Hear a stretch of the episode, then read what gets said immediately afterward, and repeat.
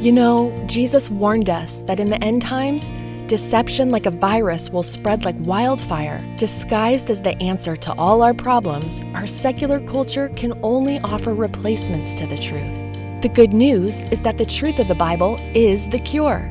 In Pastor Jack Hibbs' new book called Living in the Days of Deception, he reveals the antidote to the lies we're told that have become increasingly harder to detect.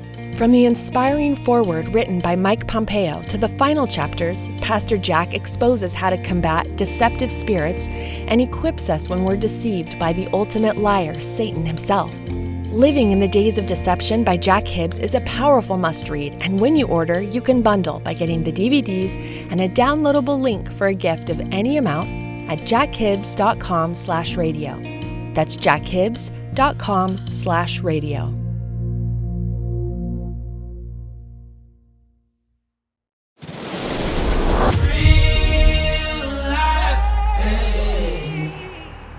Real Life presents the Jack Hibbs Podcast with intention and boldness to proclaim truth, equip the saints, and impact our culture. If you're living in a certain sin and you have come, well, listen, in your righteousness, you have so mitigated it and you've so taken sandpaper and taken up the rough edges that people who do that are, are terrible people. But yours is different.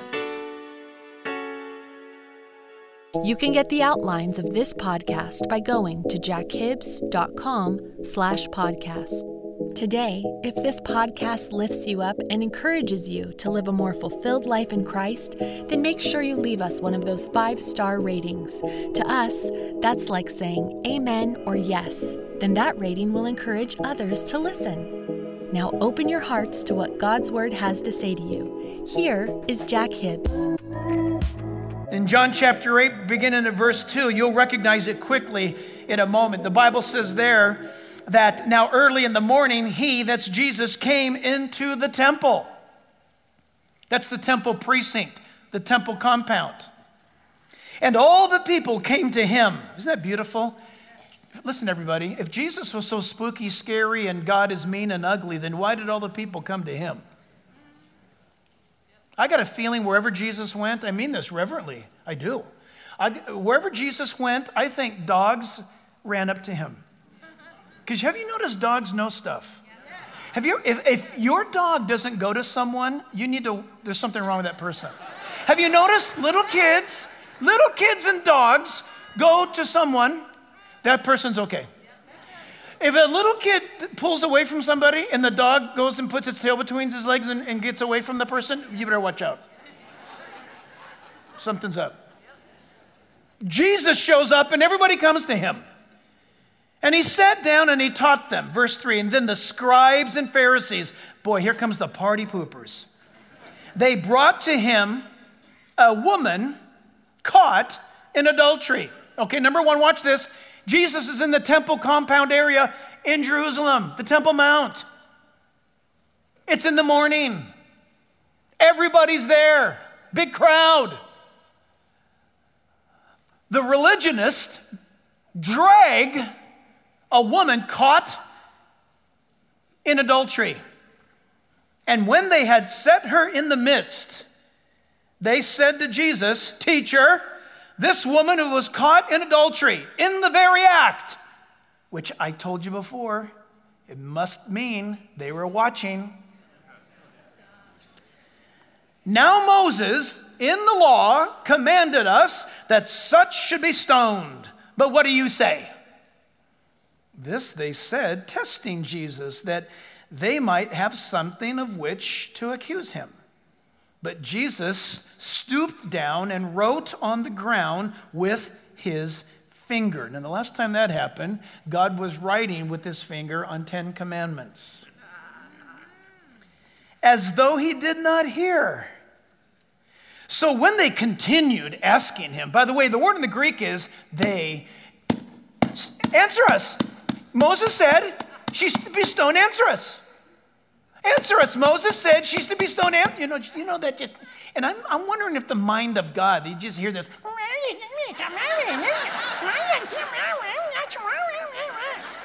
No wonder why Jesus acted like he didn't hear them. He probably just tuned them out. he raised himself up, Jesus did, and said to them, "He who is without sin among you, let him throw a stone at her first." Verse eight, and again he stooped down and wrote on the ground. Then those who heard it, okay, that's weird. He was writing, but they heard it. Are you watching this? Being convicted by their conscience, oh, now we know, he's writing in the dirt, but they hear it in their head. They went out one by one, beginning uh, with the oldest. This is so Jewish. The oldest even to the last or the youngest. The oldest left first. Why? Because the person who lives longer has greater sin, more sin. There, in other words, their account is more overdue than the other, than the young guy. The guy, young guy hasn't lived long enough to rack up that too big of a bill, but the older guy has. And the older guy's going, yikes. Okay? And so, and the woman standing in the midst, and when Jesus had raised himself up, he saw no one but the woman, and he said to her, "Woman, where are your accusers of yours? Has no one condemned you?" Now, that's a funny thing, isn't it? They're all condemning her. And she said, and I wonder what this sounded like, "No one, Lord?" And Jesus said to her, "Neither do I condemn you. Go and sin no more." That word is, do not practice sin any longer. Don't let it rule over you anymore. Then Jesus spoke to them again, saying, "I am the light of the world. He who believes in me shall not walk in darkness, but have the light of life." You want to know why this is amazing? They brought the woman to Jesus uh, against the law of Moses. They bring the woman to Jesus without the man. Okay, they were their their intention was not to enforce righteousness like some rule keepers. They were looking to set Jesus up, right? To pit him against Moses. Why did they do that? Because Moses was the stalwart of the law. He was the representative of the Ten Commandments. He was the one who issued from Mount Sinai the rules. And when you don't know God, you're all about rules. And they had the rules on their side, and they were going to nail Jesus, but they needed someone. And I think, personally, I'm making this part up now, why didn't they bring the man? Because the man was probably hired to entice that woman into sin. Because according to the law, there's supposed to be her and him, and according to the law, they're both to be tried and stoned to death together. But this is not what's going on. In fact, how quickly the tables turned, it's beautiful. But not only that, listen, according to the oral law of the Jews, the priest was to go down into the ground and write, watch this, write the person's name and the accusation against them in the dirt. Watch. And when the sentence comes, are you listening? Yes. When the sentence comes, guilty, the priest takes his hand or his foot, and he wipes out from the earth your name. You're removed. Think about it. That's your name. The Bible says all those whose names were not found written in the Lamb's book of life, but had been blotted out. It's that picture. The name is removed, and you're condemned. That's what the priest was supposed to do. They should have stooped down and written her name, her sin, his name, his sin, and issue the condemnation. But something's wrong. You know what's interesting about this, church, is that this issue takes place at the temple regarding this woman, the stooping down and the writing in the earth. The oldest to the youngest of the legalist is condemned in their conscience. They hear what he writes. When we read what God writes, we should hear in our hearts and our minds. It should convict us or encourage us, bless us, strengthen us, guide us, admonish us. When we read it, we should hear it.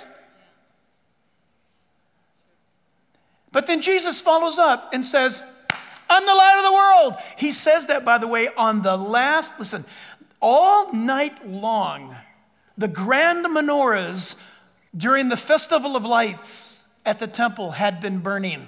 By the way, they're huge, and they just lit up the Temple Mount. We're talking huge candelabras, as it were. And they had just extinguished them, and then Jesus, he, no doubt he waited till they put out the lights. And Jesus says, I wish, oh, I want to see this. Jesus must have motioned toward those candelabras at the Temple Mount. He must have pointed to them and said, I am the light of the world. Every Jew would have went, oy vey.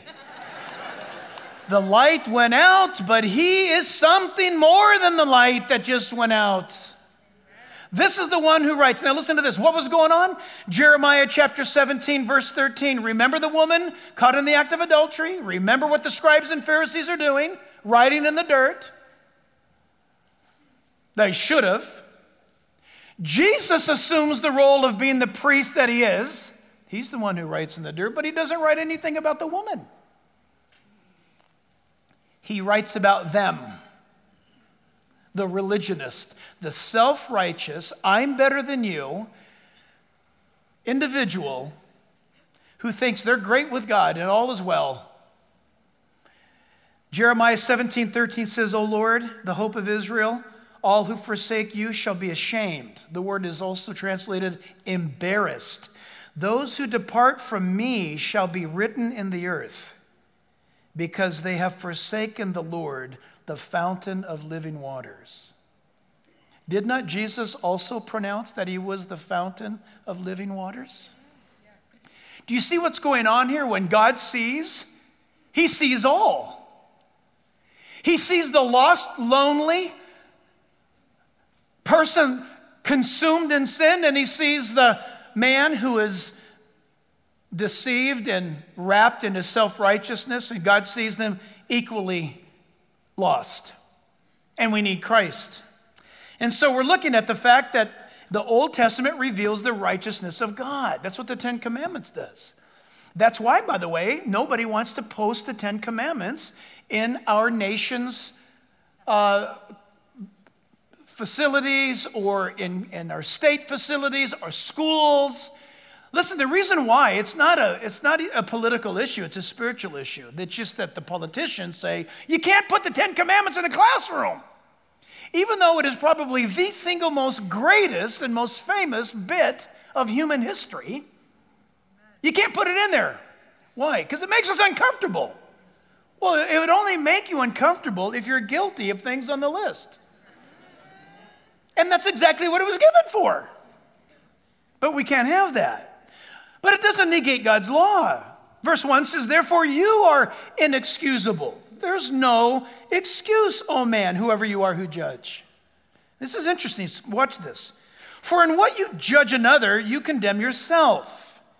For you who judge practice the same things. I want you to make a note. Write this, everybody. Don't, don't uh, confuse this. According to the scripture, we are commanded, even by Jesus himself, to judge. Did you know that? No, listen, it's true. You say, oh, but I thought we're not supposed to judge. We are victims of the English language, okay? We don't, our words, we our words don't have the the uh, technicolor as the Greek or Hebrew or Aramaic has.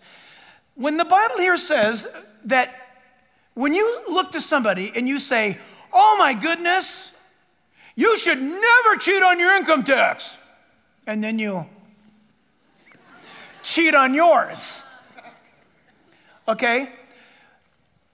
That's wrong. This is what the Bible's talking about.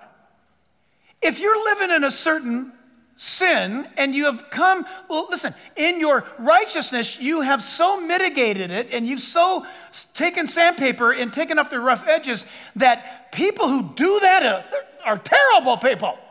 But yours is different. You are not to do that. This is the judgment that you are not to do. But when I say that we are commanded to judge, listen, didn't Paul the Apostle in Romans chapter one judge all those who are living aberrant lifestyles? The answer is yes. Didn't Jesus say, by their fruits, you'll know them? What was he saying? Watch someone's life. Okay, listen up. Ushers, lock the doors. This is what Jesus is saying, and James said the same thing. You can really, really know who or what a person really is, not by what they say they are, but watch them. And then you can conclude by judgment. You come to a decision. There's nothing about their life that's Christian.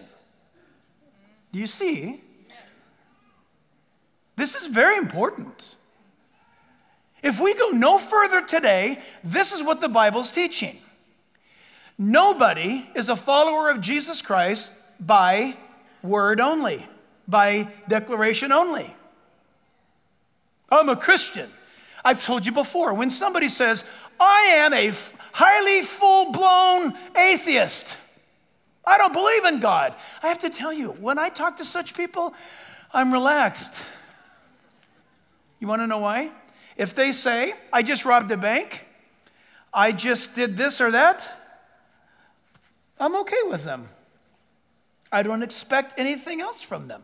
Now, don't write me a letter and say, I, Pastor, you're so mean, I'm an atheist, and I've never robbed a bank. Oh, listen, no kidding, but you get the point. If you're an atheist, you have no standard. There's no bar to live up to. You can. There's no God to answer to. You can do whatever you want. It's it's it's the survival of the fittest. So you're cool. I'm cool with you. I, I, I'm not going to be surprised by anything you do. But the moment somebody comes along and says, I'm a Christian, oh boy, here we go. Do you see where I'm going with this? Now I got to watch you.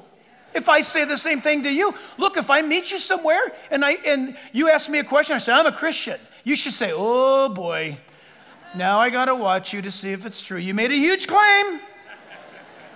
Big claim there. You declared to be a follower of Jesus, obedient to the Lord Jesus. He's your Lord.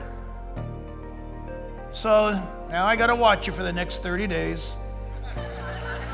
That's what James, that's what the book of James is all about. James, the book of James basically says to the believer, I've got to move into your house. I've got to sit there. I've got to watch you for thirty days and listen to you. See how you talk, see how you treat your husband. See how you treat your wife, your kids. See how you, see how you conduct yourself in your singleness. At the end of thirty days, I, me, James, will tell you if you're a Christian or not. Powerful, right? It's the world around us that can tell us if we're Christians or not. If people hate us, and people hate us, do they hate us because we're mean, rude, and ugly? Or do they hate us because of what we stand for? Because what we stand for glorifies God. Big difference. None of us should be ugly or rude. But when we say, this is what I stand for because God's word says this, it's altogether different. This Jack Hibbs podcast, as well as all the broadcast outreach opportunities, are listener-supported. Will you consider partnering with us through a special gift? Go to jack hibbs dot com to learn more and stay connected. Real Life, hey. When you need mealtime inspiration, it's worth shopping Kroger, where you'll find over thirty thousand mouth-watering choices that excite your inner foodie. And no matter what tasty choice you make, you'll enjoy our everyday low prices, plus extra ways to save, like digital coupons worth over six hundred dollars each week. You can also save up to one dollar off per gallon at the pump with fuel points. More savings and more inspiring flavors make shopping Kroger worth it every time. Kroger, fresh for everyone. Fuel restrictions apply. Save big money when you start your next project today at Menards. Convert your current recessed lighting with energy-saving L E D downlights from Fight Electric. They're bright and install easily in just minutes. They also go from regular lighting to nightlight mode with just a simple flip of a switch. Save big on all Fight lighting products now at Menards. Shop our lighting options today in-store and on Menards dot com. Save big money at Menards. Sick of being upsold at gyms? My guy, you're currently a base member. For ninety dollars more, I can upgrade you to our Shred membership. For one hundred thirty dollars more, you'll be a Swole member. And for just three hundred dollars more, you'll reach Sweat Platinum. At Planet Fitness, you'll get energy without the upsell. Never pushy, always free fitness training and equipment for every workout. It's fitness that fits your budget. Join Planet Fitness for just one dollar down and ten dollars a month. Cancel anytime. Deal ends Friday, May tenth. See Home Club for details. For the ones who work hard to ensure their crew can always go the extra mile, and the ones who get in early so everyone can go home on time, there's Grainger, offering professional-grade supplies backed by product experts so you can quickly and easily find what you need. Plus, you can count on access to a committed team ready to go the extra mile for you. Call, click Grainger dot com, or just stop by. Grainger, for the ones who get it done.